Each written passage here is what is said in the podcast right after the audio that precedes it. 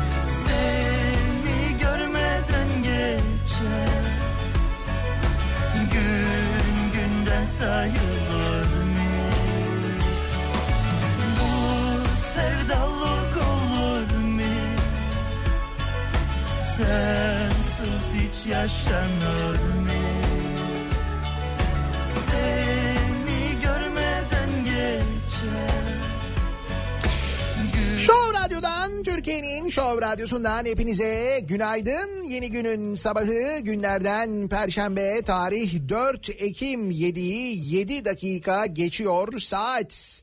Beni buradan kurtar gidelim Yolumu kaybettim Gökyüzünü gri bulutların kapladığı güne göre bir miktar daha serin ve muhtemel yağmurlu olabilecek bir İstanbul sabahından sesleniyoruz. Türkiye'nin ve dünyanın dört bir yanına.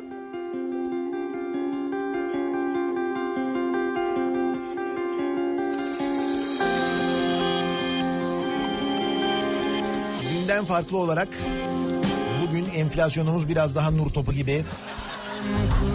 Dün açıklanan enflasyon rakamları bugünkü konumuzun bir bölümünü oluştururken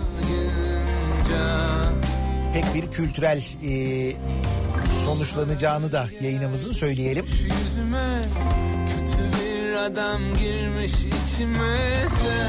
İçinizdeki yazarı ortaya çıkaracağız bu sabahki yayınımızda.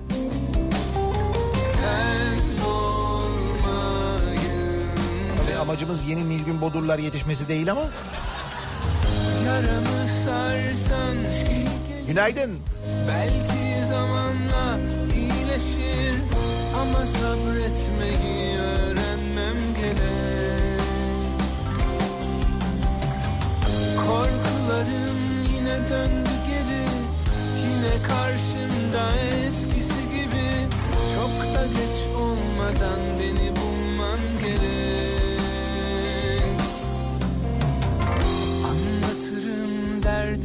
些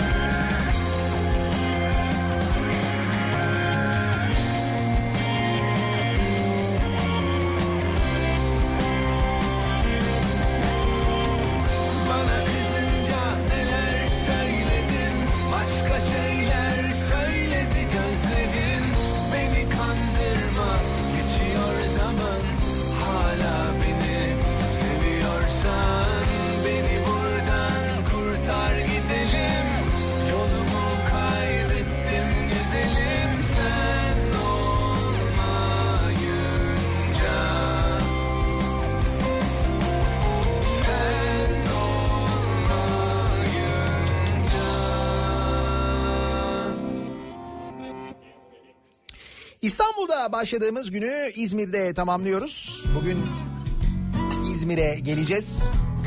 Ee, öğleden sonra akşam saatlerinde yarın İzmir'deyiz. Ve vedayı İzmir'de yapıyor olacağız. Son programlar e, Show Radyo'da yarın itibariyle e, son yayınlarımızı yapıp hem sabah hem akşam böyle kısa bir ara vereceğiz. Pek yakında yeni bir frekansta aynı tatta aynı ekiple aynı zamanda yeniden huzurlarınızda olacağız. Sabahları birlikte uyanıp En çok bağıran En doğru sayı kimi zaman e, güzel haberleri, genel olarak komik haberleri, bazen acıları, bazen sevinçleri birlikte paylaşmaya devam edeceğiz. Soruyorca Çünkü insanlar günler boyunca Hiç soru sormadan durur. Bu iş zor Çok zor yonca. Çünkü sevmeyi bilmeyince. Bahar gelir fark edilmez olur. İnsanlar görmeyince. Bu iş zor çok zor yonca. Çünkü bizden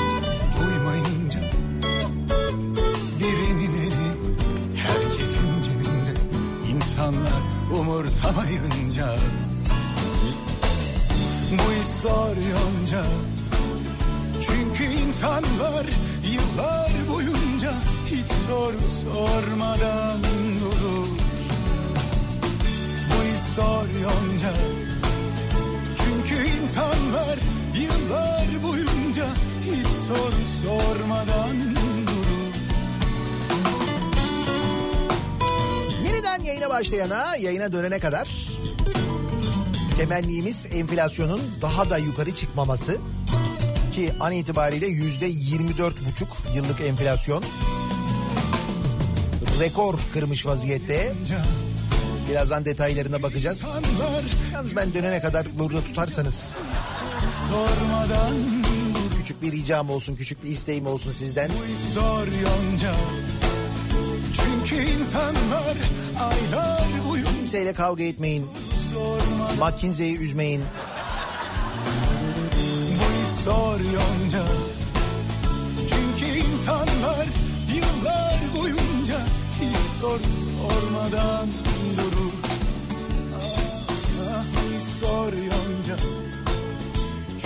Muhtemelen e, saatler geri alınmadığı için yaşanacak olan bu sabahları e, ciddi böyle bir karanlık travması olacak. Zannediyorum o travmanın tam da böyle başladığı zamanlara denk gelecek yeniden yayına çıkışımız.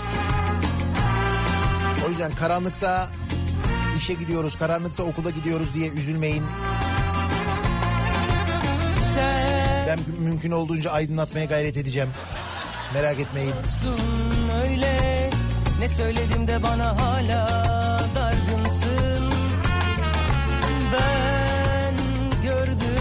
Yeni adresimizde paylaştım siz de 100 günlük plan açıklayacak mısınız? dargın 100 günlük plan? Aslında düşünmedim ama olabilir yani 100 günlük plan. Emin misiniz 100 günlük plan istediğinizden? Sevdiğiniz için mi istiyorsunuz yoksa hani nasıl olsa plan veriliyor öyle olmuyor ama hani sen de bir 100 günlük plan yap falan diye mi istiyorsunuz? Ne için istiyorsunuz? sonsuz ol diye Unutulsan mı? Unutmasam mı? Saklansan da bir köşede benle Yaşlansan mı? Unutulsan mı?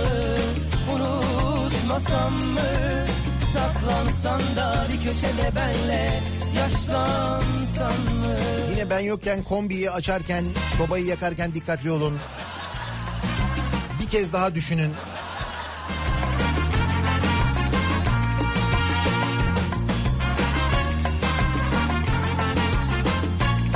Küçük küçük etiketlerle evdeki ve iş yerindeki elektrik düğmelerinin altına lüzumsuzsa söndür yazın yapıştırın.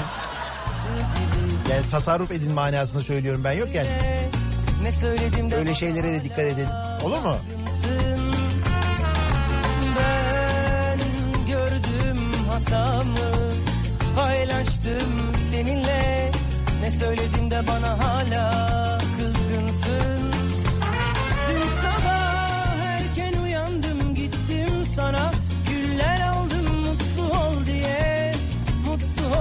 Yaratıcılığınızı kullanın mesela. Ki yaratıcı insanlarsınız biliyorum. Ağladım ağladım sana Şarkı yazdım sonsuz ol diye Yeni fikirlerle, diye yeni projelerle, unutmasam mı kendinize yeni imkanlar, yeni kaynaklar yaratabilirsiniz. Bak vatandaş Adana'da kafayı çalıştırmış. Ki bu mevzunun Adana'dan çıkması hiç şaşırtmadı beni söyleyeyim. Adanalı gerçekten çok zeki. Nitekim daha geçen gün NASA ile yaptıkları bağlantıda sordukları sorulardan da belliydi. Onu da görmüştük. Adana'da bir yurttaş sokağa tezgah açarak sosyal medya hesapları için takipçi, beğeni ve yorum satmaya başladı. Buyurun. Geçtim ben Türkiye'yi. Dünyada bugüne kadar böyle bir şeyi sokakta tezgahta yapan oldu mu? Hiç kimsenin bu aklına geldi mi? saklansan da bir köşede ben Tamam sosyal medya üzerinden, internet üzerinden, internet ortamında işte takipçi satanlar, beğeni satanlar falan peki hiç bunu bugüne kadar sokakta satanı gördün mü? Tezgah açanı gördün mü? Ya bak kimin aklına geliyor? Bizim aklımıza geliyor. Diyorum yaratıcısınız.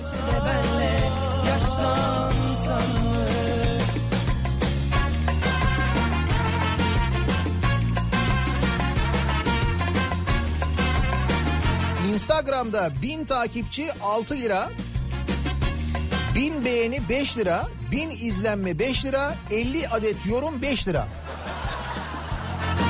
Gördüğünüz gibi fiyatlar enflasyondan da henüz etkilenmiş değil. Seyhan ilçesinde arkadaşının fotoğrafçı dükkanının önüne tabela koyarak satış yapan Yılmaz Fikri Derin ki isimden belli. Arkadaşın soyadıyla müstesna ne kadar güzel ya. İnsanların fenomen olmak için bu tür hamlelere başvurduğunu görünce aklına bu fikrin geldiğini söyledi. Günde ortalama 20-30 bin arası takipçi ve beğeni satışı yaptığını söyleyen Fikri Derin neden bunu sokakta insanların gözünün önünde yapmayayım diye düşündüm. Gayet de iyi tepkiler aldım. Tabii şaşıranlar, komik ve saçma bulanlar da oluyor ama takipçi ihtiyacı olan birçok müşterim var dedi. İhtiyaç. Yani bugün Instagram'da takipçi bir ihtiyaç, Instagram'da beğeni bir ihtiyaç öyle değil mi? Fotoğraf koyuyorsun kimse beğenmiyor böyle kalıyorsun. Bir bakıyorsun bak mesela bin beğeni 5 lira. Bin kişi beğenmiş. Mutlu olmaz mı insan ya? Moral motivasyon değil mi? Antidepresan yerine geçer. Adeta. Daha önce tezgahtarlık yaptığını ve yaptığı işe aşina olduğunu söyleyen yurttaş dedi ki insanlar gözleriyle gördüklerinde yüz yüze alışveriş yaptıklarında daha mutlu oluyor. Ben de bunu gözlemledim. Özellikle genç yaştaki kişiler ve e-ticaret yapan firmalar yoğun bir şekilde takipçi ve beğeni satın alıyorlar. Farklı sektördeki birçok insana hizmet veriyorum. Benim takipçilerim gerçek. Ben insanlara dürüst oluyorum. Gerçek takipçi gönderiyorum. Tabii ki biraz düşme oluyor gönderdiğim takipçi sayısında ama genel anlamda kalıcı takipçiler, yorumlar ve beğeniler satıyorum.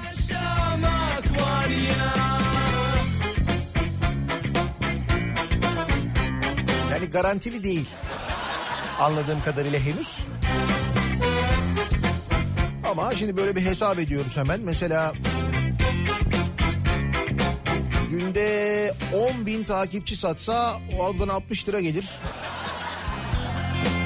Bunun maliyeti ne kadardır? İnternet parası vardır. Değil mi? Ama çok uzaklarda Kaybolma bir yere Yani 100 bin takipçili bir hesabın olsun istiyorsan 600 lirayı veriyorsun şak fenomensin. Bak Instagram'da 100 bin olunca iyi değil mi? Yaşamak var ya Ah yaşamak var ya Ah yaşamak var ya Ah yaşamak Böyle yaratıcı olun derken saçmalamayın da ben yokken. Mesela takım elbiseyle kaplıcaya girmek falan gibi.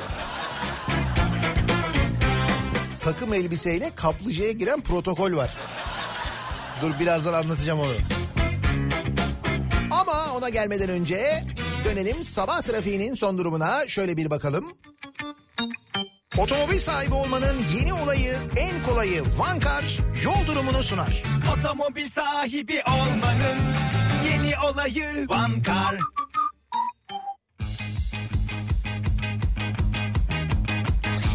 Köprülerdeki trafikte başlayalım. E, ikinci köprü trafiği Ataşehir sonrasında yoğunlaşıyor. Yoğunluk giderek artıyor. Kavacık girişi yoğunluğu e, en sık fazla sıkıntının yaşandığı nokta. Birinci köprü trafiği ise Uzunçayır sonrasında başlıyor. Köprü girişine kadar devam eden bir yoğunluk var. Tünel girişi henüz o kadar yoğun değil. Ancak geride E5'te Kozyatağı ile Göztepe arasındaki yoğunluk artmış vaziyette. Anadolu yakasında sevgili dinleyiciler. Avrupa yakasında Tem'deki trafik Bahçeşehir tarafında başlamış. Hatta Bahçeşehir'den önce başlıyor Tem üzerinde. Altınşehir'e kadar bu yoğunluk sürüyor. Sonrasında açık bir trafik var. Gazi Mahallesi civarında yoğunluk yavaş yavaş artıyor. Ok Meydanı yönünde. E5'i kullanacak olanlar içinse Avcılar girişi Küçükçekmece arası yoğunluğu başlamış. Bu noktaya geçtikten sonra açık trafik. Fakat Şirin Evler civarında sonra İncirli Merter arasında yoğunluk var ve giderek artıyor. Haliç yönünde sahil yolunda herhangi bir problem yok. Bir kaza bilgisi, bir kaza haberi de yok elimize ulaşan İstanbul'dan ya da diğer büyük kentlerden şu ana kadar trafiği aksatan. Bir ara verelim. Reklamların ardından yeniden buradayız.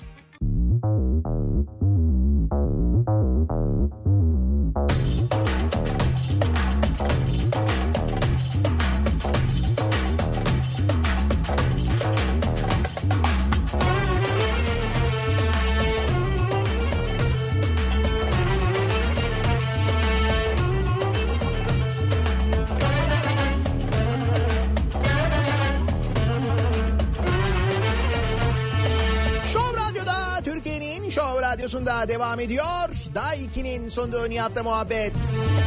Kara çalı gibi girdin aramıza. Kara çalı gibi girdin aramıza. Al kızını koy çuvala Al kızını koy çuvala. Salla salla vur duvara Salla salla vur Belediye başkanı takım elbiseyle kaplıca havuzuna girdi. İşte belediyelerin içinde bulunduğu durum sevgili dinleyiciler. Kimi belediyelerde eski belediye başkanları ve yeni belediye başkanları birbirlerini yolsuzlukla suçlarken kimi belediyelerde böylesine mutlu, böylesine huzurlu, böylesine rahat ve böylesine üşümüş herhalde ki ama görüntüler hakikaten çok komik ya. Ankara'nın Haymana Belediye Başkanı Özdemir Turgut TRT, Kür, TRT Kürdi'de yayınlanan Çepik programı sonrasında program sanatçıları ile birlikte takım elbisesiyle kaplıca havuzuna girdi. TRT'de yayınlanan Çepik isimli program Haymana'dan canlı olarak gerçekleşti. Programdan sonra programın sunucusu Aydın Aydın, sanatçılardan Hüseyin Kağıt ve Haymana Belediye Başkanı Özdemir Turgut ve misafirlerden bazıları Ürofis Termal Otel'e geçti. Otelin havuz bölümüne geçen sunucu Aydın Aydın dünyanın en şifalı suyunun cazibesine dayanamıyoruz diyerek elbiseleriyle havuza girdi. Dünyanın en şifalı suyunun cazibesine dayanamıyoruz. Su çekiyor adeta. Aydın'ı Haymana Belediye Başkanı Özdemir Turgut, sanatçı Hüseyin Kağıt takip etti. Ardından havuz kenarında bulunan saz sanatçılarından bazıları da suya elbiseleriyle atladı. Baya böyle takım elbiselerle, ayakkabılarla, e, böyle şeylerle, makosenlerle falan. Yani hijyen mijyen tamamen hak getire. Hele biri vardı hangisi çözemedim onu. O makosenlerle o takım elbiseyle yüzen biri var. Havuzun içinde yüzen ve eğlenen ekip şarkı söyleyip çiğ köfte yemeyi de ihmal etmedi. Vallahi çiğ köfte tepsisini de getirdiler havuzun ortasına. Davulu soktular havuzun içine. Adam davul bir taraftan ıslanmasın falan derken sonra o da kaptırdı koyverdi artık zaten.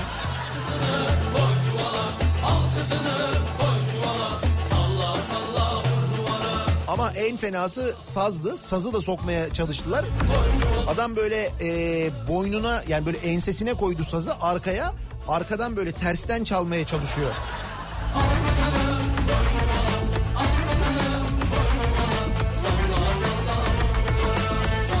Ya ne belediyeler var. Görüyor musun? Sizin belediye başkanı ne yapıyor?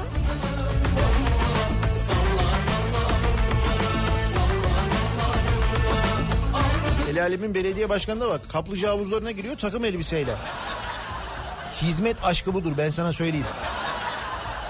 Ve yaratıcılık da budur aynı zamanda. Bak bugün bütün e, Türkiye Haymana'daki kaplıca havuzunu konuşuyor. Ne haber? Şimdi e, milyonlar oraya akacak. Demek ki Melik Gökçek de o kadar parayı Anka Park'a harcayacağına Ankara'daki bir havuza takım elbiseyle gireymiş. Fışkıya da kırılmazmış. Değil mi? O Melik Gökçek mevzuna geleceğiz. Ortalık fena karıştı çünkü. Dün sabah konuşmuştuk ya. Hatırladınız mı? Kirpiklerin kalem gibi saçları dalgalı Ne de güzel ince belli gözleri kemanlı Haydi kopat coştur bizi kaynat kaynat Roma kızı Hoplata zıplata ver gazı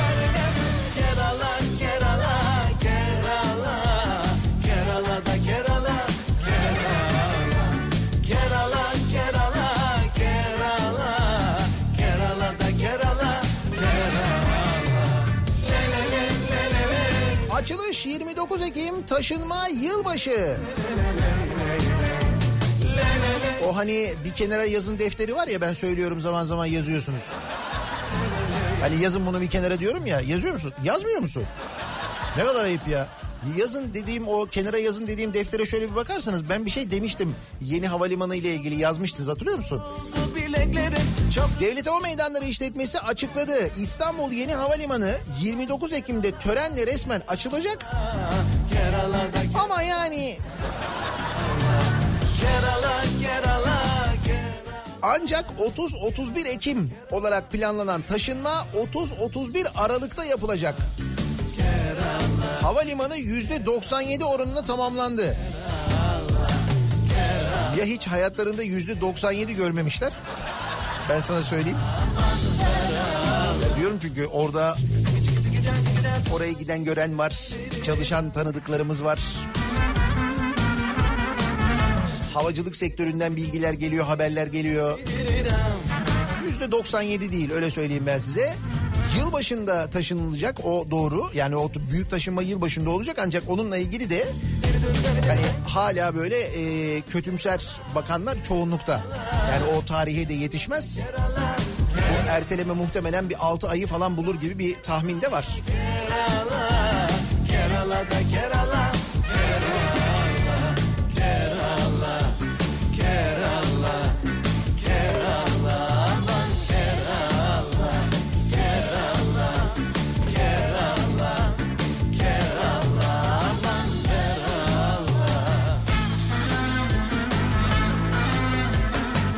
Gökçek ve Mustafa Tuna birbirine girdi. Haymana'dan Ankara'dan merkezine geçiyoruz.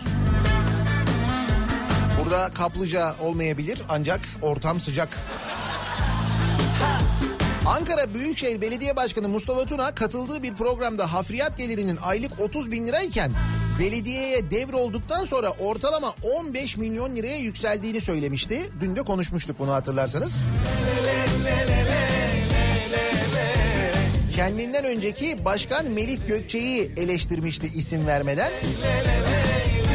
Melik Gökçe'nin oğlu Ahmet Gökçe'nin de yöneticiliğini yaptığı Ankara Spor 2014 yılında ismini Osmanlı Spor olarak değiştirmişti. Osmanlı Spor geçen yıl Melik Gökçe'nin Ankara Belediyesi koltuğunu bırakması sonrasında Süper Lig'den 1. Lig'e düşmüştü. Melik Gökçe'nin başkanlığı döneminde Ankara Belediyesi'nin hafriyat işleri Ankara Spor AŞ'ye verilmişti. Ankara Spor AŞ ile dönemin Ankara Belediye Başkanı Melik Gökçe'nin arasındaki ilişki sık sık birçok siyasetçi tarafından gündeme getirilmişti. Her gündeme getirildiğinde de Melik Gökçek Twitter'dan eee, böyle büyük harflerle, büyük büyük harflerle bağır çağır yanıtlar vermişti. Hatırlarsanız milletvekilleriyle ilgili hatta o milletvekillerini hedef göstermişti eee, o yolsuzlukları anlatanları. Melik Gökçek'in başkanlığı döneminde oğlu Ahmet Gökçek'in de yöneticilik yaptığı Ankara Spor AŞ'ye verilen hafriyat işi Mustafa Tuna'nın başkan olmasından sonra Mart 2018'de 10 yıllığına belediye iştiraklerinden Ankara Kültür Etkinlikleri Anket AŞ'ye verildi. Yani Ankara Spor AŞ'den alıyorlar hafriyat işlerini. Ve yeni belediye başkanı Mustafa Tuna diyor ki belediyenin hafriyat geliri aylık 30 bin lirayken şimdi 15 milyon liraya yükseldi diyor. Melik Gökçek Tuna'nın açıklamaları sonrası kişisel Twitter hesabından açıklamalarda bulunuyor. Yine seri bir şekilde yazıyor. Bir madde bir diye bir başlıyor böyle bir tweet diye bir başlıyor böyle 30 küsürlere kadar gidiyor.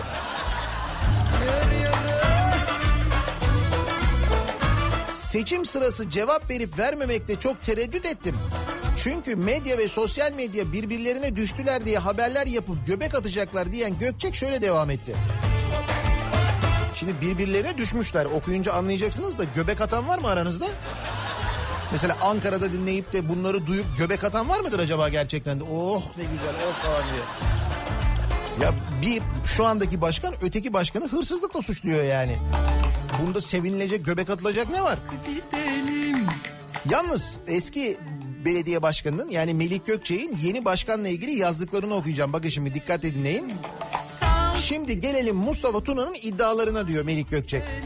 Tuna'nın gelir mukayeseleri külliyen yalandır. Hafriyat işi 4 aydan beri Büyükşehir Belediyesi ve bağlı kuruluşu Anket AŞ tarafından yapılmaktadır. Hafriyat paraları Büyükşehir veznesine yatmaktadır. Belediyenin topladığı 22 milyon lira hafriyatın en yoğun olduğu aylardadır. Önümüzdeki sonbahar ve kış aylarında bu hasılatın dörtte biri bile toplanamayacaktır.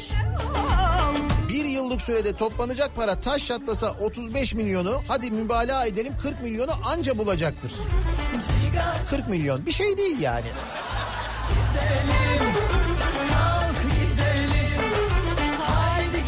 Gelelim Mustafa Tuna'nın son zamanlarda AK Parti'mize verdiği zararların arkasında kim var? Heh, işte tam oraya geliyordum ben de şimdi. Kesin CHP vardır. Bak kesin oraya mı bağlayacak acaba? Mustafa Tuna'yı bu tip çıkışlar için kim nasıl ikna ediyor ve bu kişi kimin adına bunları yapıyor? CIA şu anda Ankara Büyükşehir Belediyesi'ni iki kişi idare ediyor. Birinci kişi basın yayın daire başkanı Adnan Yuva. Adnan Yuva şu an değişik şirketlere gazeteci veya gazeteci yakını olarak 30 kişi civarında ele, eleman yerleştirdi. Eleman. Öyle insanlar yerleştirmiş ki insanlar el aman diyorlar yani böyle aman diyorlar. Bu kişilerin görevi Adnan'ın istediği haberleri bir anda Adnan oldu. Gazete ve internet sitelerinde yayınlatmak. Şu ana kadar da gayet başarılı oldular. Adnan'ın izni olmadan belediye ve şirketlerde personel hareketleri imkansız. Son sözüm Mustafa Tuna'ya. Şu andaki belediye başkanını söylüyor. Eski belediye başkanı. Buraya kadar yazdıklarım sadece nefsi müdafaa. İnan partime zarar vermeyeceğime inansam seni insan yüzüne çıkamaz hale getiririm. Söyle adamlarına davamıza daha çok zarar vermesinler. Bence buluşsunlar birlikte kaplıcaya girsinler. Takım elbiseyle ama. Ankara'da neler oluyormuş ya? Peki bu e, açıklama üzerine Melik Gökçe'nin açıklaması üzerine şu andaki belediye başkanı bir şey demiş mi? Şu ana kadar bir şey dememiş.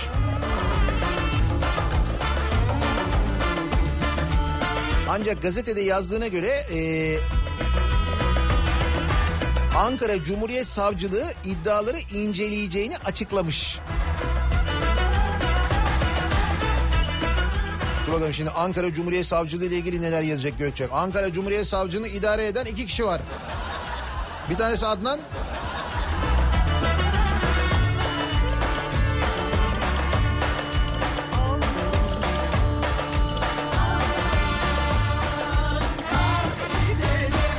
Neler oluyormuş Ankara'da ya? Bak görüyor musun ne paralar dönüyormuş. Neler neler nerelere gidiyormuş falan. Ankaralılar bence zaten biliyorlardı bunları da.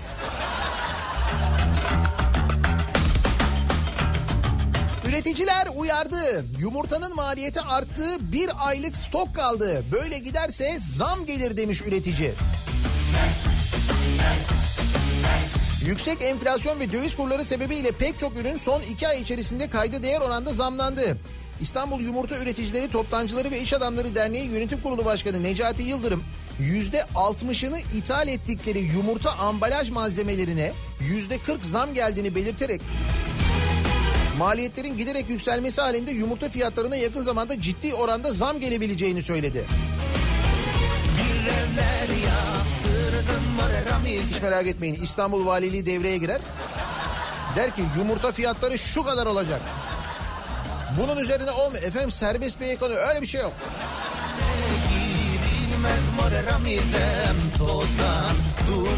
Ne oldu serbest piyasa ekonomisi bizde? O herhalde yavaş yavaş kalkıyor değil mi?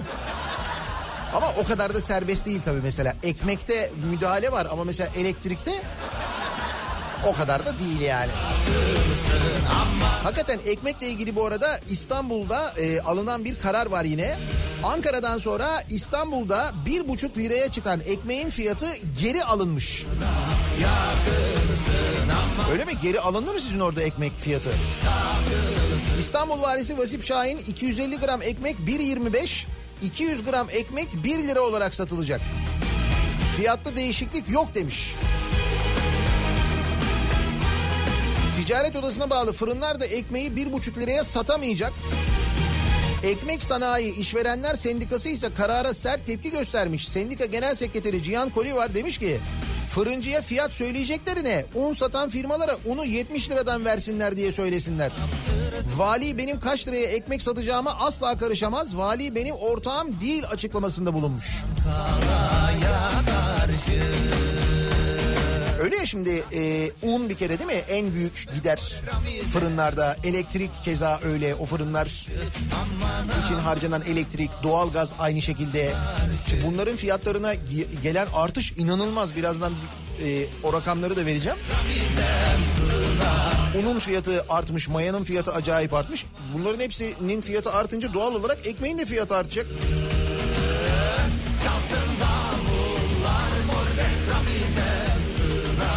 Ama valilere göre artmayacak öyle diyorlar. Da dinleyicilerimizin yazdığına göre de bu valiliklerin söylediği fiyatlardan satılmıyor. Zamlı fiyatlardan satılıyor zaten.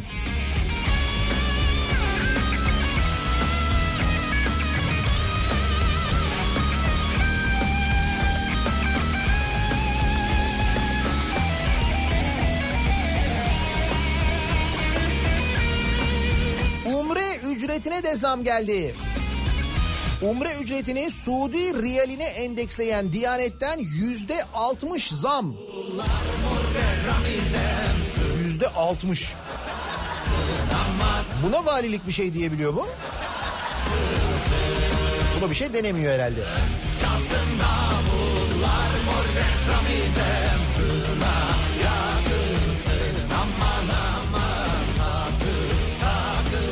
Peki niye Suudi Arabistan riyaliyle oluyor? Hani her şeyde TL'ye geçiyorduk. Bütün şeyler TL olacaktı. Sözleşmeler, kampanyalar şunlar. Üstelik bunu Diyanet İşleri Başkanlığı yapıyor yani.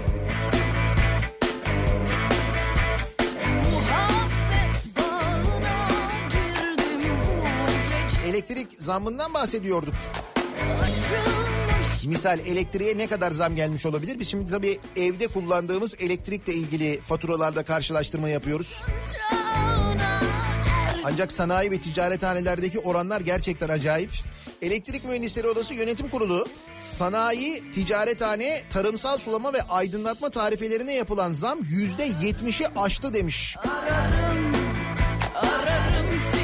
Doğalgaz fiyatları konutta yüzde dokuz, sanayide yüzde on sekiz buçuk arttırıldı. Elektrik fiyat tarifeleri de aynı oranlarda konutlara, ticarethane ve sanayi sektörüne yansıtıldı. Dünya Gazetesi'nin haberine göre enerji fiyatlarına son 3 ayda 3 kez zam gelmesi gelmesi sanayiciye geri adım attırdı. Organize sanayi bölgelerinde vardiyalar düşerken bazı üretim tesisleri şalter kapattı. Sanayici zamların ekonomi yönetiminin bir numaralı mücadele alanı enflasyonu daha da arttıracağı görüşünde son 5 ayda sanayicinin kullandığı elektriğin faturasının %100 arttığına dikkat çekilirken üretim çarklarının dönmesi için acilen durumun yeniden değerlendirilmesi istenmiş. Valiye söyleyin onlar ekmeği hemen indirebiliyor. Belki elektriği de ne bileyim Şimdi oranları duyuyorsunuz değil mi? Yüzde yüz diyor. Son 3 ayda 3 kez diyor. Ortalaması yüzde yetmişi geçti diyor. Siz kendi elinizdeki elektrik faturalarından geçen yıl ödediğiniz örneğin işte Ağustos sonunda gelen elektrik faturasıyla bu yıl ödediğiniz arasındaki farkı görüyorsunuz değil mi? Peki bütün bunlara normalde müdahale etmesi gereken bu enerjiyle ilgili yapılan bu fiyat artışlarına müdahale etmesi gereken kim? Ee, Enerji Piyasası Düzenleme Kurulu değil mi? Böyle bir yer var. EPDK Enerji Piyasası Düzenleme Kurulu. Tam da böyle tanım yani ismi de tanım gibi aynı zamanda.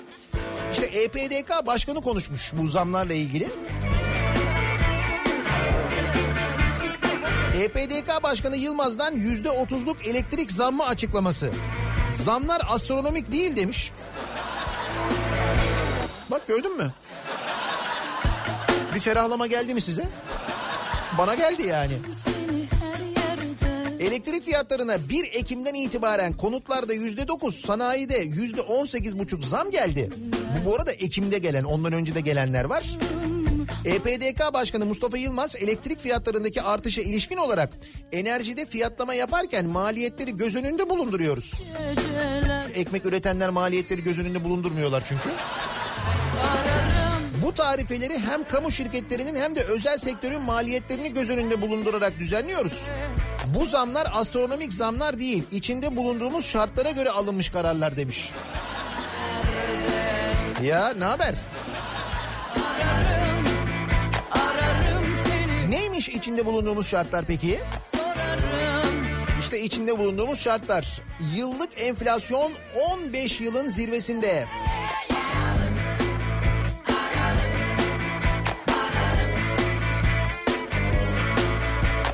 TL'nin döviz karşısında değer kaybetmesiyle başlayan zam dalgaları tsunami'ye dönüşünce enflasyon rekor kırdı.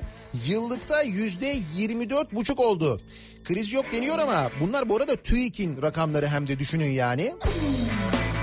Yani bu enflasyonun yüzde 24 buçuk olmadığını çok daha yüksek olduğunu biz hepimiz biliyoruz herhalde yaptığımız harcamalardan. TÜİK'e göre yüzde 25, Eylül'de tüketici enflasyonu yüzde 6.30 artarak şok yaşattı. Üretici fiyatlarındaki artış aylıkta yüzde 10.88, yıllıkta yüzde 46.15 oldu. Üretici fiyatlarındaki yani üfedeki yüksek artış önümüzdeki aylarda da enflasyonun yüksek çıkacağına işaret ediyor. Ekonomi uzmanları yıl sonunda enflasyonun yüzde otuzu geçeceğini söylüyor.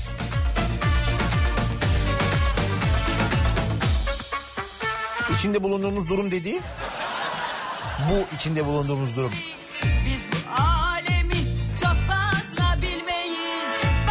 Şimdi enflasyonla ilgili içinde bulunduğumuz durum bu. Bir de hal böyleyken, ekonominin durumu böyleyken e, içinde bulunduğumuz, daha doğrusu devletin içinde bulunduğu durumu anlatan bir rapor var. Bugün tabii bazı gazetelerde var, hepsinde yok. Sayıştay'ın hazırladığı bir rapor var. Söz Sayıştay bütçede devasa delikler açan saray, bakanlıklar ve kurumların röntgenini çıkardı. yaşarız bir 2017 raporları Sayıştay'ın neler var? Bakın saraya Cumhurbaşkanlığı sarayına geçen yıl 658 milyon lira harcanmış. Sadece mutfak masrafı 2.6 milyon lira olmuş. Hazine garantili 5 otoyol projesine 6 ay ek işletme süresi verilmiş. 5 milyar TL zarar var. Köprü ve otoyollarda 117 107 milyon liralık geçiş bedeli kayıp. Karayolları bu paranın izini bile sürmemiş. Değeri 1.1 milyar dolar olan Dijitürk Katar firmasına 170 milyon dolar indirimle satılmış. Severiz. Bu arada futbol yayın ihalesinin yapıldığı dönemdeki dolar kurundan sabitlendiği için orada da çok büyük zarar var. Yani futbol kulüpleri de bu işten çok büyük zarar ediyorlar. Futbol federasyonu da ona da ses çıkaran yok. Geçen yıl 7,5 milyar lira harcayan Diyanet haram dediği faizden 256 bin lira kazanmış. Bizde ne olmuş yani? SGK kestiği cezaları zamanında tahsil etmemiş. Buradan da 22 milyon lira zarar olmuş. Bunlar Sayıştay raporlarından ha.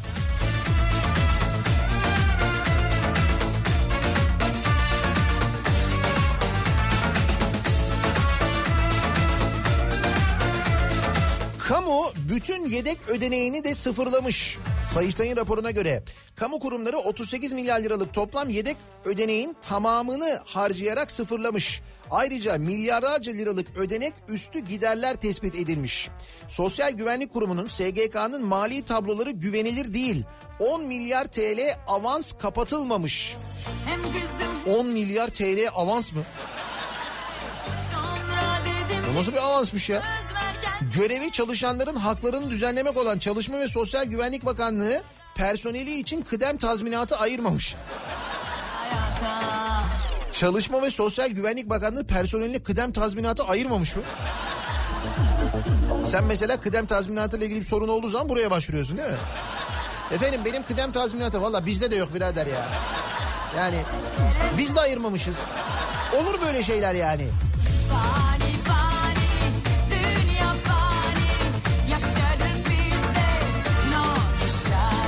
Sayıştay raporlarından 3 yılda Cumhurbaşkanlığı Sarayı'nın günlük harcaması yüzde 50, seyahat bütçesi yüzde 40, mutfak harcaması yüzde 49, ziyafet bütçesi yüzde 18 artmış 3 yılda Cumhurbaşkanlığı Sarayı'nın. Şehir hastanelerinde muhasebeleştirme hataları ve yersiz ödemeler yapılmış. İş kurdaki ödemelerin 21 milyon lirası kayıt dışı.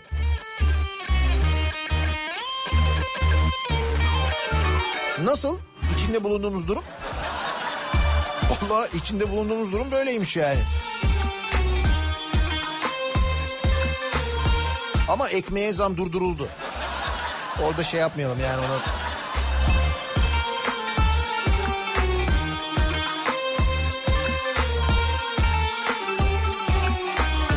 Diyorum Yanıma koy kadehi masaya. Unut her şeyi umut her şeyim. Kurup kafanda Bütün bu gelişmeler olurken Sayıştay raporları işte bugün mesela gündeme düşerken içinde bulunduğumuz durumu bize anlatırken o sırada başka şeyler de oluyor tabii.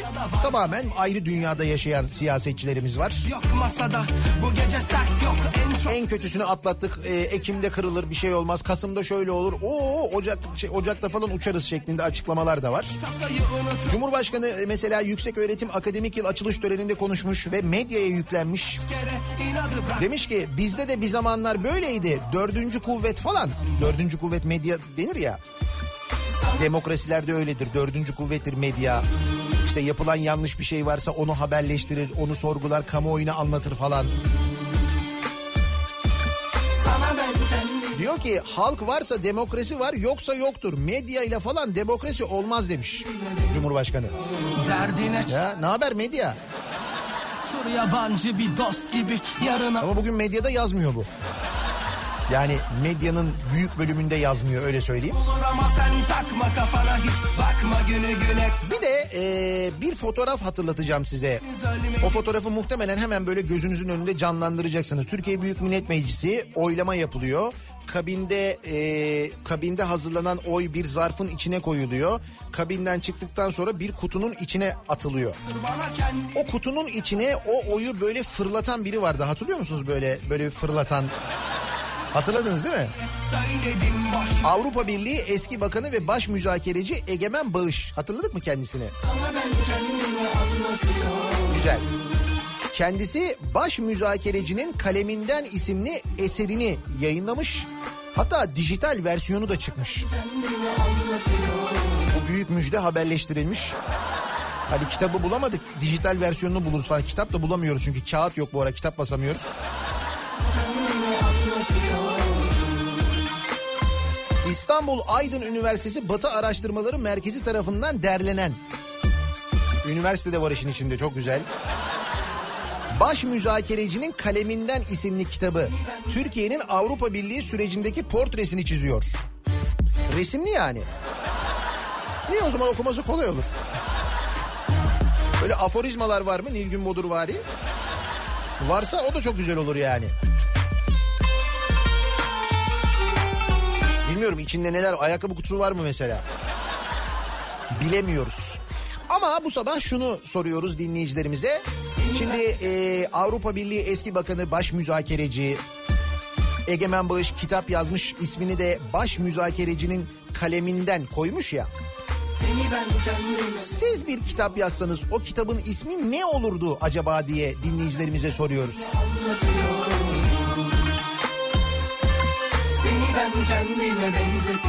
Hadi gelin bu sabah edebiyat dünyamıza yeni kitaplar, yeni yazarlar kazandıralım. Ya daha ne kadar kötü olabilir ki?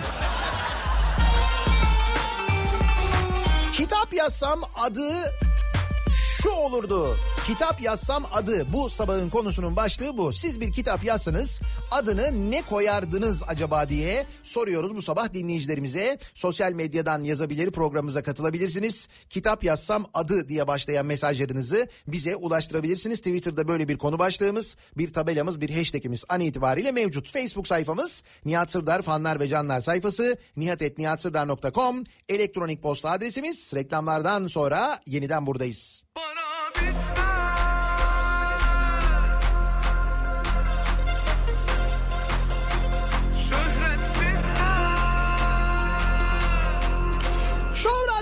Türkiye'nin Show Radyosu'nda devam ediyor. Düşmanlarla yarışırız para çok para çok Daiki'nin sunduğu Nihat'la muhabbet. Ben Nihat Sırdar'la. Perşembe gününün sabahındayız. Bakmayın enflasyon yüzde yirmi dört buçuk olmuş. Hayat pahalanmış. çok Para bizde, şöhret bizde. Sizde ne var? Söyle söyle. Hayat bizde her şey bizde Sizde ne var haydi söyle Para bizde ya. Rahat olun ya. Öyle para bizde ki Sayıştay raporlarından anlıyoruz paraları nasıl saçtığımız belli değil. Öyle hani böyle bir şey var ya böyle düğünlerde vardır böyle paraları böyle avucun içine koyup böyle tak tak tak tak tak atarlar falan. Onu genelde bir dolardan falan yaparlardı eskiden. Sonra TL'ye döndü. Ondan sonra artık sahte paraya döndü. Onun onu devlet böyle 100 dolar 100 dolar atmış öyle söyleyeyim. Bütün düğünlerde adeta. Avrupa Birliği eski bakanı ve baş müzakereci Egemen Bağış kitap yazmış. Baş müzakerecinin kaleminden koymuş kitabın ismini. Daha böyle orijinal bir isim beklerdim değil mi? Ayakkabı kutumdan mesela. Yani hani... Siz bir kitap yazsanız ismi ne olurdu acaba diye soruyoruz dinleyicilerimize. Kitap yazsam adı. Bak diyor ki bir dinleyicimiz mesela kitap yazsam adı Canikos'unun 50 tonu olurdu diyor. Canikos'unun 50 tonu. Tabii bunu bir haber üzerine e, yazmış. Bu Sayıştay raporuna göre demin söyledim ya 5 projede 180 gün ek işletme hakkı verilmiş.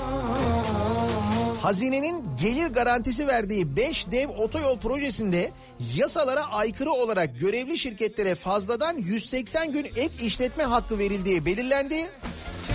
Devletin 5 milyar TL olan zararı kur yükseldikçe daha da artacakmış aynı zamanda.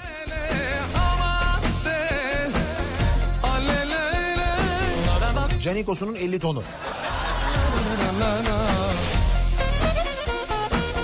Gördüğünüz gibi para bizde. Kitap yazsam adı ezilenler olurdu diyen var. Farkındalık olurdu kitap yazsam adı. Bu e, anlattım ya Ankara'nın Haymana ilçesi belediye başkanı Özdemir Turgut takım elbiseyle e, kaplıca havuzuna girmiş diye. Heh. İşte e, görüntüler yayınlandıktan sonra e, kendisine ulaşmışlar. Sözcü.com.tr ulaşmış. Özdemir Turgut demiş ki farkındalık oluşturmak için suya girdik demiş. Sizde oluştu mu? Bende oluştu şahsen. Vallahi bir farkındalık oluştu bak. Yani kesinlikle Haymana'ya gitme isteği oluştu. Ancak o havuza girer miyim ondan çok emin değilim. Şu divane gönlüm rüyada Sanki başka dünyadan ışınlandı dünya Kitap yazsam adı Minareden At Beni in aşağı tut beni olurdu. Nilgün Bodur göndermiş. Ama o da göndermemiş olabilir. Altında isminin yazması onun gönderdiği anlamına gelmez onu söyleyeyim bak. Daha çok tutulmadan Gözlerim ışıklarında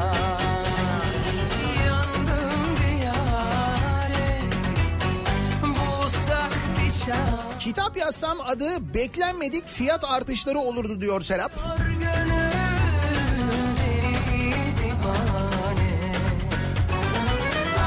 Kitap yazsam adı bir fırıncının kaleminden olurdu. Bir fırıncının kaleminden. Bu arada şimdi e, İstanbul Valiliği demiş ki bir buçuk liraya ekmek satılamayacak bilmem nereye diyorlar. Biz zaten diyorlar bir buçuk liradan alıyorduk bir yıldır neredeyse.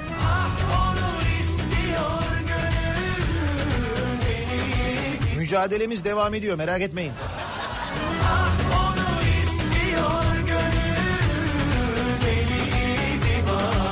Kitap yazsam adı metrobüste yer kapma taktikleri olurdu.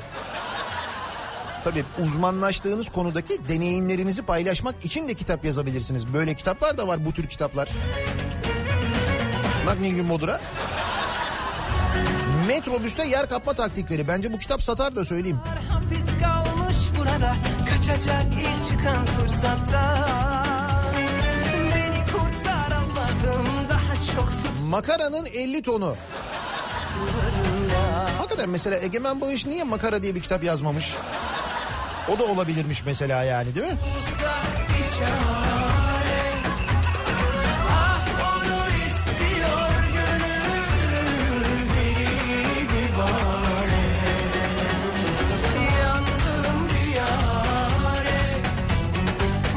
Kitap yazsam adı kaynak olurdu diyor Mehmet. Geçmediğimiz yoldan, seyretmediğimiz televizyon, gitmediğimiz hastane, eğitiminden yararlanmadığımız okullardan bahsederdim. Bence daha böyle e, güzel bir isim olabilir. Sadece kaynak değil. Mesela şöyle ben kaynak. Hani kaynağım ben. O da olabilir ama ben kaynak daha etkili gibi görünüyor.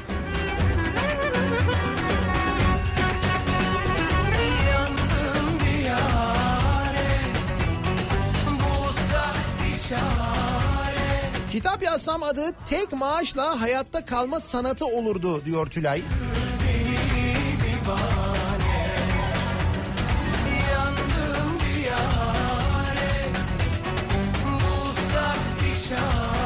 Kitap yazsam adı yalan rüzgarı olurdu. Roman yani. Roman değil mi? Hayali bir şey. Yani etrafta öyle bir yalan yok da o yüzden söylüyorum hani. Nihat Bey ben bir kitap yazsam adı vergi mükellefinin kaleminden olurdu. Koyuyor herkes yoluma kaldım bir çare. Kitap yazsam adı başkanın bitmeyen çilesi olurdu. Kıymeti bilinmeyen eski bir başkanın yönetim teknikleri, soğuğu ve yağmuru anlama yöntemleri üzerinde dururdum diyor. Kıymeti bilinmeyen eski bir başkanın hikayesi. He? Fışkıye. Bir Ankara hikayesi. De baktım ki o da ne sürü sürü bir sürü çile. Toplanmış geliyorlar. Kitap yazsam adı Hey radyocular nasıl maaşlar olurdu? O öyle değil ya. Merhabalar nasıl gidiyor arabalar o. Öyle değil miydi o? Dün akşam konuştuk onu.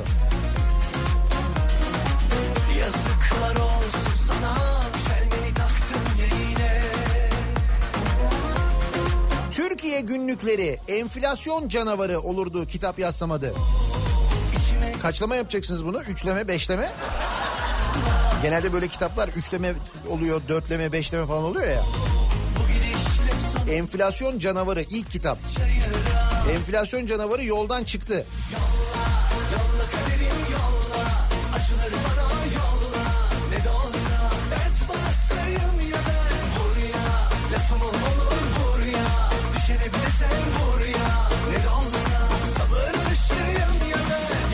Kitap yazsam adı Sayın Domates, Biber, Patlıcan ve Ben.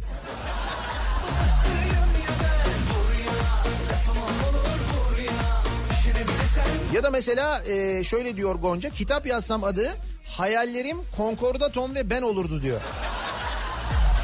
Bireysel konkordatonun maliyeti 75 bin liraymış.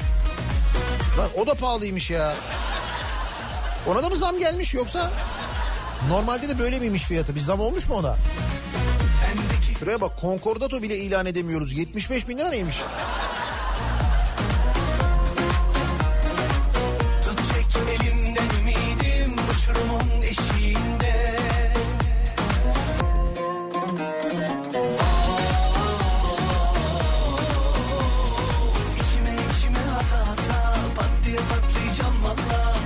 Kitap yazsam adı Ejder Meyveli Smoothie. Yemek kitabı yazacaksınız siz yani. Olur yemek kitabı da olur niye olmasın? Kitap yazsam adı Sefiller olurdu. Victor Bodur göndermiş. Ama bu Victor Bodur yazdığı anlamına gelmez onu söyleyeyim bak ha.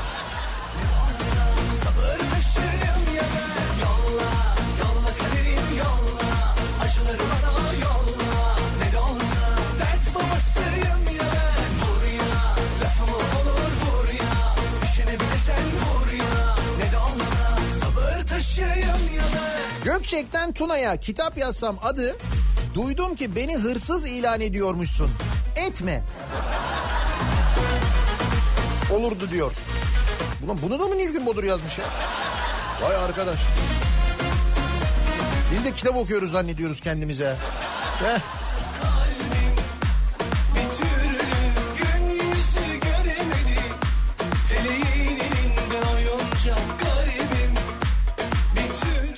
Yazsam adı intihal ediyorum olurdu. Diyor Kazım göndermiş. Bu aralar çok meşhur diyor. Değil mi? İntihal değil mi?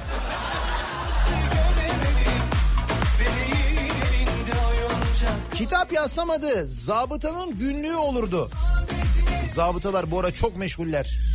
Domates 7 lira olmuş diye zabıtaya şikayette bulundum. Abla ben 8 liradan aldım dedi. Bu arada 7 liraya nereden siz gördünüz? 8 liraya o nereden almış acaba? Dün bir dinleyicimiz gönderdi. Taneyle domates satan yer var ya. Taneyle.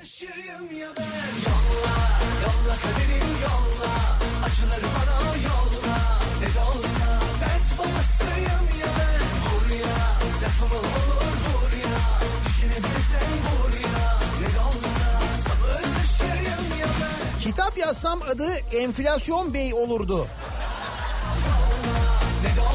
Son oranlardan sonra enflasyon bey diyeceksiniz. Tabii.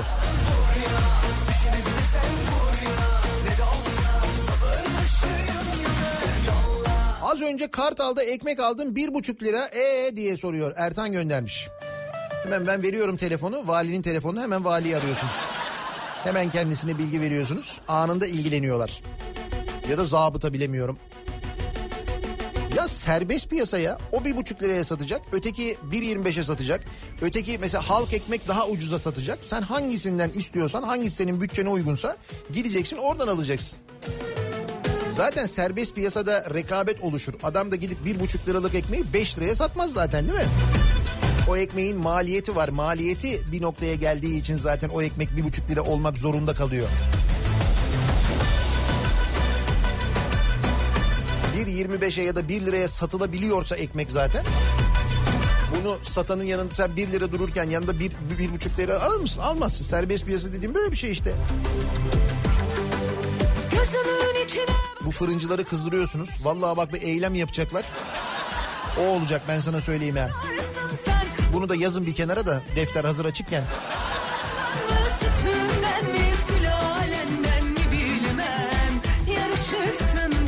Kitap yazsam adı uslanmaz mükellef olurdu. Uslanmaz mükellef. Vergisiz yaşayamayanlar. Alt başlığı da buluyor. Aynı. Maaşımı almadan vergi üstüne her harcamamdan vergi. Az kaldı nefes alıyorum diye de vergi ödeyeceğim.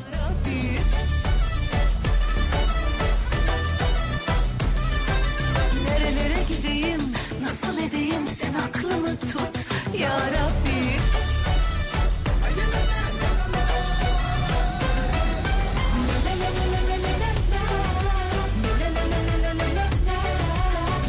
Kitap yazsam adı diyor Emin. Burası çok önemli olurdu diyor. Bak burası çok önemli ha. Yani burası çok önemli güzel isim manasında. Hiç fena değil ha.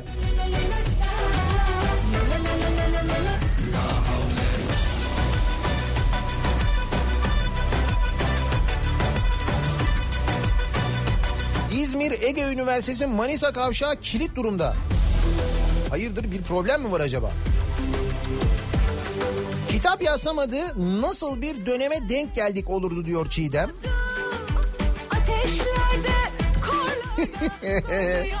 Şemsiyem ve ben. Güzel olabilir. Sadece şemsiye de olur ben sana söyleyeyim. Yani sadece şemsiye de gereken mesajı verir diye söylüyorum. Kitap yazsam adı yayıncının peşinde olurdu diyor Ozan. Yaşanmış bir olaydan yola çıkılmıştır diye de belirtirdim. Hali hazırda müzik öğrencileri için yazdığım kitapları basacak yayıncıyı ararken yaşadığım gerilim dolu olayları içerirdi. Valla basacak yayıncıyı bulmanız neyse de... Sizin bulduğunuz yayıncı basacak kağıt bulabilirse eğer...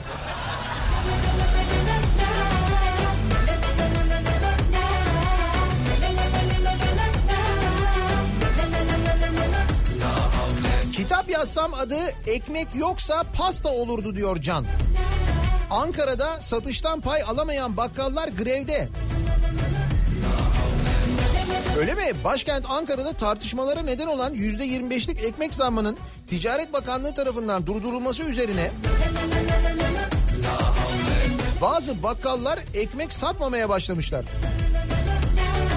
Fırıncıların ekmeğin geliş fiyatına zam yapmalarının e, kar marjlarını düşürdüğünü söyleyen bakkallar bir ekmekten elde ettikleri karın poşet parasını bile karşılamadığını savunmuş ve Ankara'da bakkallarda böyle bir eylem başlamış. Mesela bir bakkalda e, bakanlığın fırıncılar odası ile anlaşarak verdiği kararı protesto ettiğimiz için ekmek satışlarımızı sorun çözülene kadar durdurmuş bulunmaktayız diye yazmış bir bakkal mesela. Biz fırıncıdan bekliyorduk. Bakkallardan başladı eylem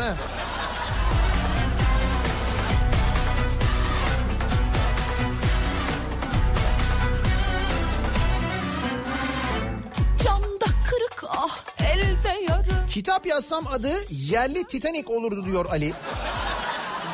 Aramız Batmaz batmaz bir şey olmaz merak etmeyin. Şimdi e, önümüzdeki ay daha da açılır deniz. bilen baksın şu falımıza Kaldık mı hacıya hocaya Kaç vade müstehak olurdu.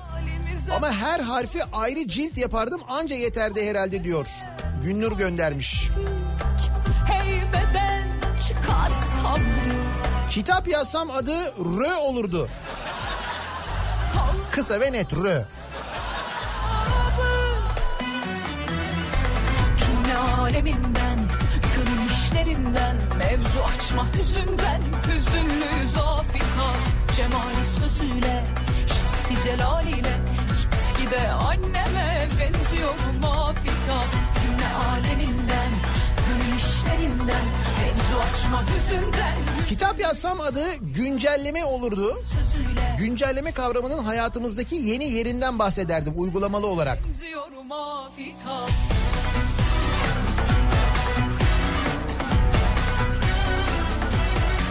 Valla İzmir'de bir sıkıntı var ama Bornova'dan Kemalpaşa'ya gidemiyoruz. Bornova metrodan Manisa kavşağına 25 dakikada gelemedik. 600 metrelik mesafe. Olağanüstü bir şey var demek ki oralarda. Yani bir gecede İstanbul'un bir bölümü oraya göç etmiş olamaz herhalde değil mi? Peyderpey geliyoruz da.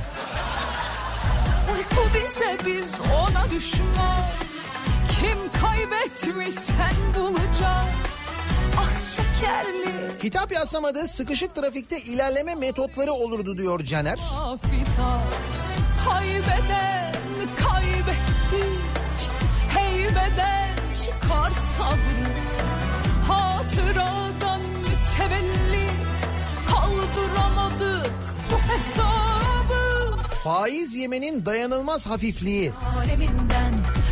Sayıştay raporuna göre Diyanet İşleri Başkanlığı 2017'de faizden 256 bin lira gelir elde etmiş. Diyanet 256 bin lira öyle mi?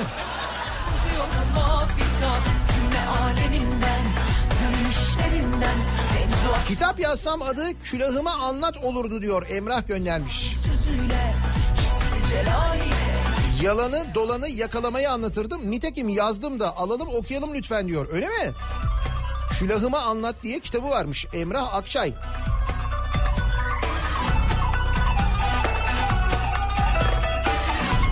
Pas atını satan bilge. Bu da güzelmiş fena değil bak. Bazı belediyeler bu kitabı toplu alabilirler. Pas atını satan bilge.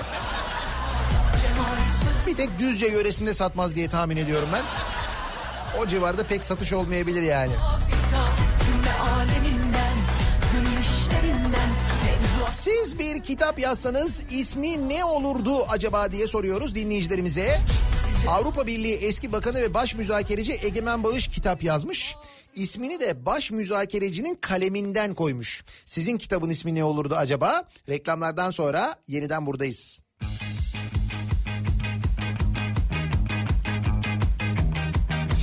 Perşembe gününün sabahındayız. Trafikle ilgili sabah trafiğinin son durumuyla ilgili hemen şöyle bir göz atalım bakalım ne alemdeyiz. Ee, köprülerdeki yoğunluk İstanbul'da sürüyor. Anadolu'dan Avrupa'ya geçişte ikinci köprü trafiği Ataşehir civarında başlıyor. Kavacık'a kadar kesintisiz devam ediyor. Göksu'dan çıkış Beykoz tarafından geliş epey yoğun. Birinci köprüye doğru gidişlerde de yoğunluk var. Birinci köprü trafiği Uzunçayır'ı geçer geçmez başlıyor bir kere. Tünel girişinde yoğunluk oluşmaya başlamış. Tünel girişinden geriye doğru trafik şu anda e, E5 üzerine baktığımızda Küçük Yalı'ya kadar uzamış vaziyette. Özellikle Küçük Yalı Göztepe arasındaki yoğunluğun arttığını görüyoruz. Avrupa yakasında Tem'deki trafik Bahçeşehir tarafında kısmen azalmış erken saate göre. Isparta Kule civarı yoğun sonrasında açık. Otogar sapağı sonrasında ise Gazi Mahallesi civarında başlayan ve Ok Meydanı sapağını geçene kadar hatta Seyran Tepe'ye kadar devam eden bir miktar yoğunluk var. Vatan Caddesi yönüne Esenler Bayrampaşa arasında yoğunluk var sonrası açık. E5'i kullanacak olanlar için de Avcılar girişi Küçükçekmece arası yoğun e, Florya sapağından sonra rahatlayan trafik Sefaköy rampasından inince yeniden yoğunlaşıyor. Buradan sonra aralıklarla Haliç'i geçene kadar devam eden bir yoğunluk var. Bu arada Şirin Evler İncirli yönünde bir de kaza var. Kaza da o bölgedeki trafiği daha da arttırıyor. Arttıracak önümüzdeki e, önümüzdeki dakikalarda. E, sahil yoluna kaçmanızı öneririz. Sahil yolu trafiğinin rahat olduğunu görüyoruz. E, birazcık Bakırköy tarafında Ataköy civarında yoğunluk var ama devamında açık bir trafik olduğunu söyleyelim sevgili dinleyiciler. Otomobil sahibi olmanın yeni olayı, en kolayı Vankar yol durumunu sundu. Otomobil sahibi olmanın yeni olayı Car. Tele alışveriş başlıyor.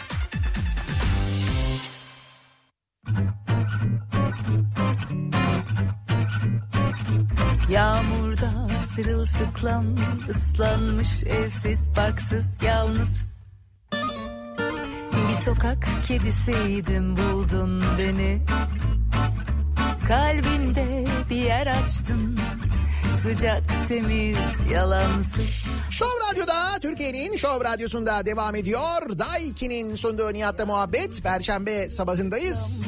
ıslanmış evsiz barksız yalnız Sondan bir önceki yayınımız Show Radyo'da. Yarın son yayınımızı yapıyoruz. buldun Sabah ve akşam ve Show Radyo'dan ayrılıyoruz. Bir yer açtın Ve çok yakında yeni bir frekansta hoş gelmesem aynı ekip aynı seslerle yine birlikte olacağız. Merak etmeyin. Ben varım, Güçlü Mete var. göğsünde Gelene kadar Zeki Kayağan Coşkun var, Sivrisinek var, Suna Yakın var. gerçekten Ve hatta radyoda duyduğunuzda çok mutlu olacağınız sesler de olacak. Bildiğiniz, tanıdığınız sesler de olacak. Güzel gözlüm, bebek yüzlüm, kahramanım benim. Ancak işte hazırlıklar için böyle küçük bir araya ihtiyacımız olacak. Ki her yerde bizi sağlıklı ve net bir şekilde dinleyebilin. Gerçekten yayıncılık yapabilelim diye biraz hazırlık vaktimiz olacak. Bu arada bir de kitap çıkartırım ben belki. Belki değil çıkartıyorum yani. Ama benimkinin hazırlığı bayağı zamandır devam ediyor. Ee, umuyorum e, TÜYAP Kitap Fuarı'na İstanbul Kitap Fuarı'na yetişecek ikinci kitap. Yağmursuz, Ee, altında benim ismim yazıyorsa ben yazmışımdır onu söyleyeyim de. baksız, yanlış Şimdiden e, o açıklamayı yapayım. kedisiydim buldun beni. Kitap yazsam adı ne olurdu siz kitap yazsanız adı acaba? Açtın. Sıcak, temiz, yalansız. Hoş gelmesem de hoş buldun beni. Bu kadar çok inşaatı görünce kitap yazsam adı eskiden buralar hep dutluk da olurdu diyor. Eski Türkiye olurdu benim kitabımın adı diyor Burak. Hayal gibi burada olmak şimdi senle. Koyu vereceğim aşk diye ismini Güzel gözlüm, bebek yüzlüm, kahramanım benim. Yemin ederim çok seveceğim seni. Yatıştırdım, yakıştırdım kalbine kalbimi Yemin ederim çok seveceğim seni İzmir'de yoğunluk çok fazla Ege Üniversitesi civarında özellikle neden acaba diye sormuştuk. Ee, İzmir'de bugün seveceğim Binali Yıldırım'ın katılacağı Ege Üniversitesi Yatıştırdın, yakıştırdın yeni kalbime akademik yıl açılış töreni varmış. Trafik yoğunluğu bundan dolayı diyor İzmirliler. Ege Üniversitesi ve civarında alınan önlemler var. Çok Buna bağlı olarak o bölgede çok ciddi bir yoğunluk ki İzmir trafiğini genel olarak da etkileyen bir yoğunluk haline gelmiş vaziyette. Çok seveceğim Ama İzmirliler de artık alışsınlar canım. Geldiğinde protokol e, işte böyle yollar falan kapatılınca onlar da zaman zaman böyle uzun aralıklarla deneyimliyorlar tabii. O nedenle şaşırıyorlar. Fakat Meclis Başkanı Binali Yıldırım ki İzmir Milletvekili kendisi Ege Üniversitesi açılışına katılıyor. O nedenle İzmir'de böyle bir genel yoğunluk yaşanıyormuş haberiniz olsun.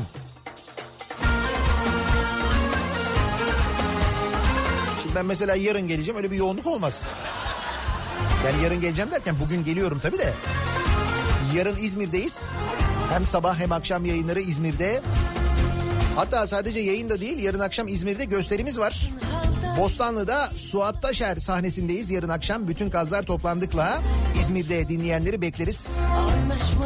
20.30'da başlıyoruz. Yayının hemen ardından son yayını yapıyoruz. Show Radyo'ya veda ediyoruz. Hemen ardından dinleyicilerimize, izleyicilerimize merhaba diyoruz orada. Yarın akşam İzmir'de, pazar akşamı İstanbul'da Bakırköy'de, Leyla Gencer Kültür Merkezi'nde, salı akşamı da Kadıköy Halk Eğitim Merkezi'nde. Bütün Gazlar Toplandık isimli gösterimizde sahnedeyiz. Biletler Biletix'te satışta. Gişelerden temin edebilirsiniz aynı zamanda.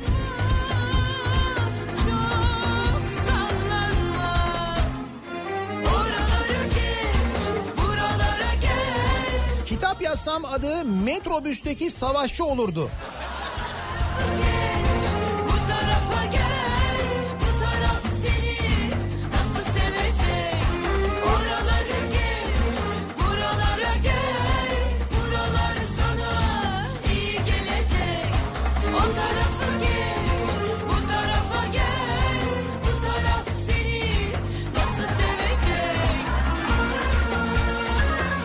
Yazsam adı kek mi endüstri 4.0 mı?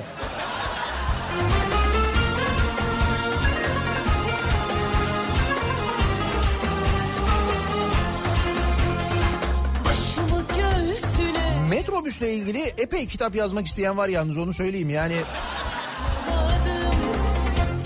Kitap yazsam adı metrobüs olurdu. Olayı içindekiler kısmında patlatırdım. Bir, hangi duraklarda binim, hangi duraklardan binilmeli?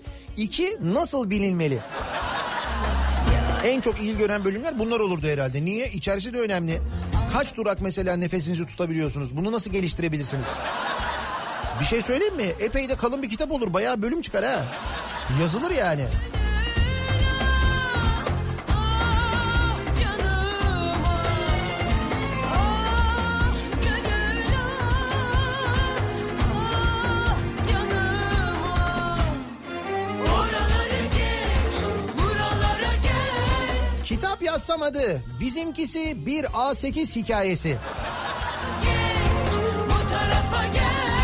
Bu taraf seni nasıl sevecek?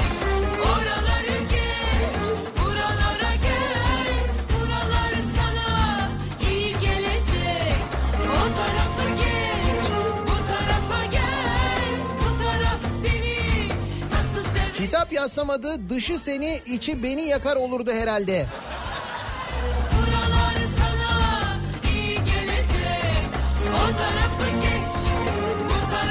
Galatasaraylılardan çok mesaj geliyor.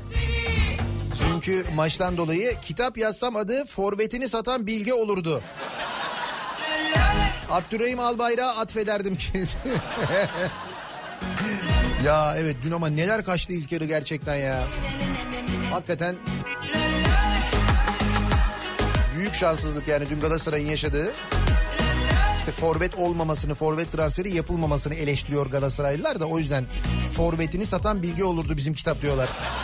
Kitaplar ama ciddi Asık asık yüzü insanlar Da yüreğine kadar kilitli Ne gülümseme ne günaydın yok Ne Kitap yazsam adı felsefi derinlik olurdu diyor Yılmaz. Stratejik yalnızlık olurdu diyor Kemal.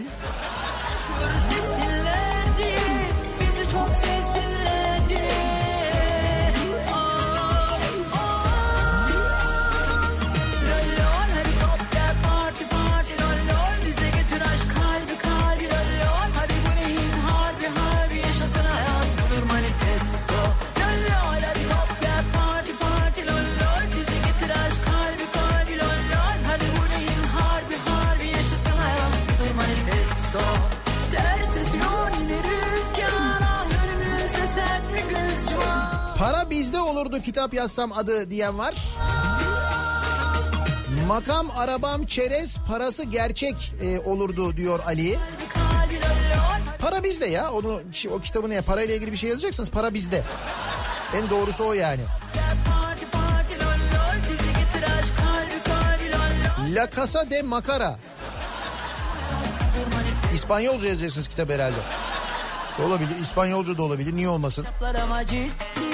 Kitaplar ama ciddi Asık asık yüz insanlar Da yüreğine kadar kilitli İçimdeki o oyun bahçesi Kitap yazsam adı dedemi öldüren Romalılar olurdu. Sayfa numaraları da bir kazık, iki kazık ve çarpı yanına bir kazık şeklinde giderdi. Hafızanıza hayranım. Ya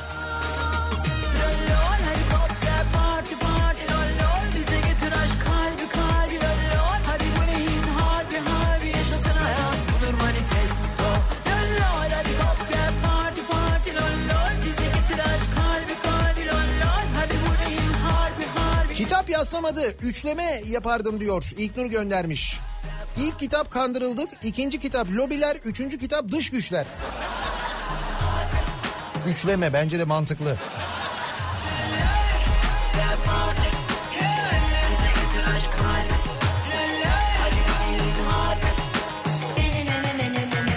Kitap yazsamadı kısır döngü olurdu. Sayıştay'ın Türkçe yayınladığı raporları İngilizce duymak için finans şirketine etek dolusu para öde. Sonra bunu raporlaştır. Böyle devam eder gider işte. Ama IMF değil. Bak IMF değil ama IMF ile yapmıyoruz. McKinsey ile yapıyoruz. Ötekinden para alıp aynı hizmeti alıyorduk. Şimdi üstüne para verip alıyoruz. Niye? Çünkü para bizde.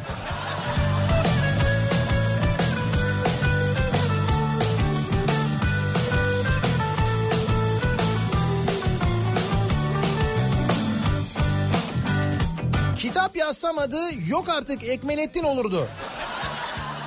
CHP'ye oy vermeye çalışan biri olarak çektiğim acıları anlatırdım diyor Sertaç.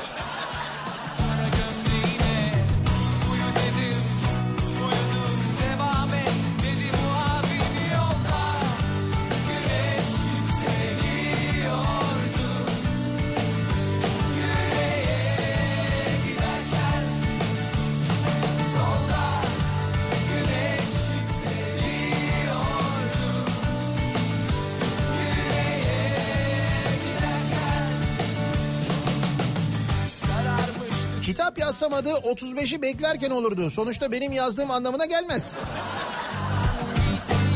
Tanıdık geldi o isim ama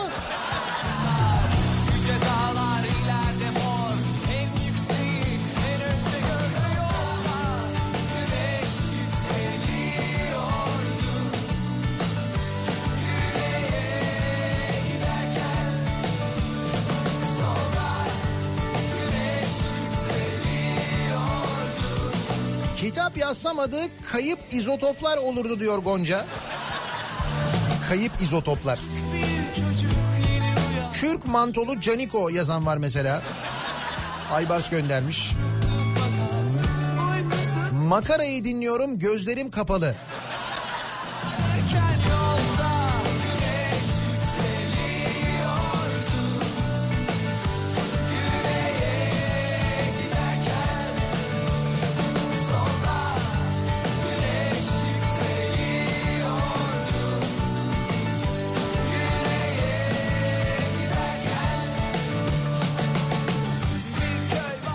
Adı bir taahhüdün anatomisi olurdu. Köprü, otoyol, hastane vesaire taahhütleri için. Bak o taahhütleri bir de katlamışız üzerine eklemişiz biliyor musun? İzmir'den mesaj yağıyor. Kitlendik hareket edemiyoruz. 40 dakika oldu kavşaktan çıkamadık yazanlar var. Ne oluyor İzmir'de diye merak edenler var. Sakin olun ben henüz gelmedim. Bugün geliyorum öğleden sonra. Fakat Binali Yıldırım gelmiş İzmir'e. Ege Üniversitesi'nde açılışa katılıyormuş. Yeni akademik yıl açılışı muhtemelen. O nedenle anladığım kadarıyla kapatılan yollar var, daraltılan yollar var. Aramıza hoş geldin İzmir. Ne haber?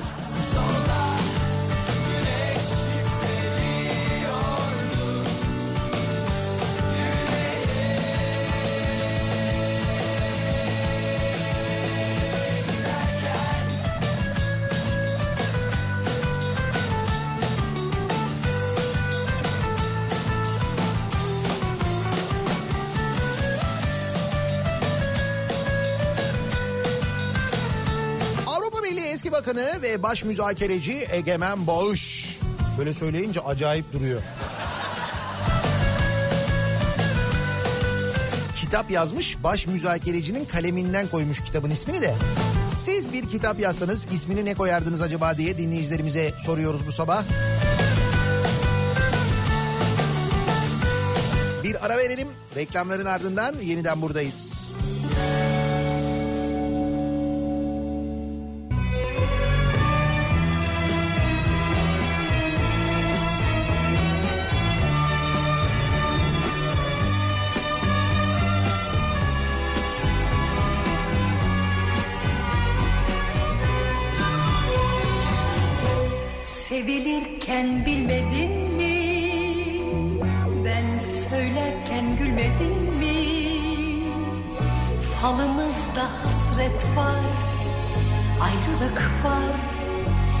Demedin mi?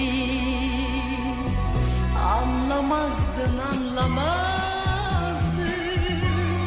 Kadere de inanmazdın. Hani sen acı veren kalpsizlerden olamazdın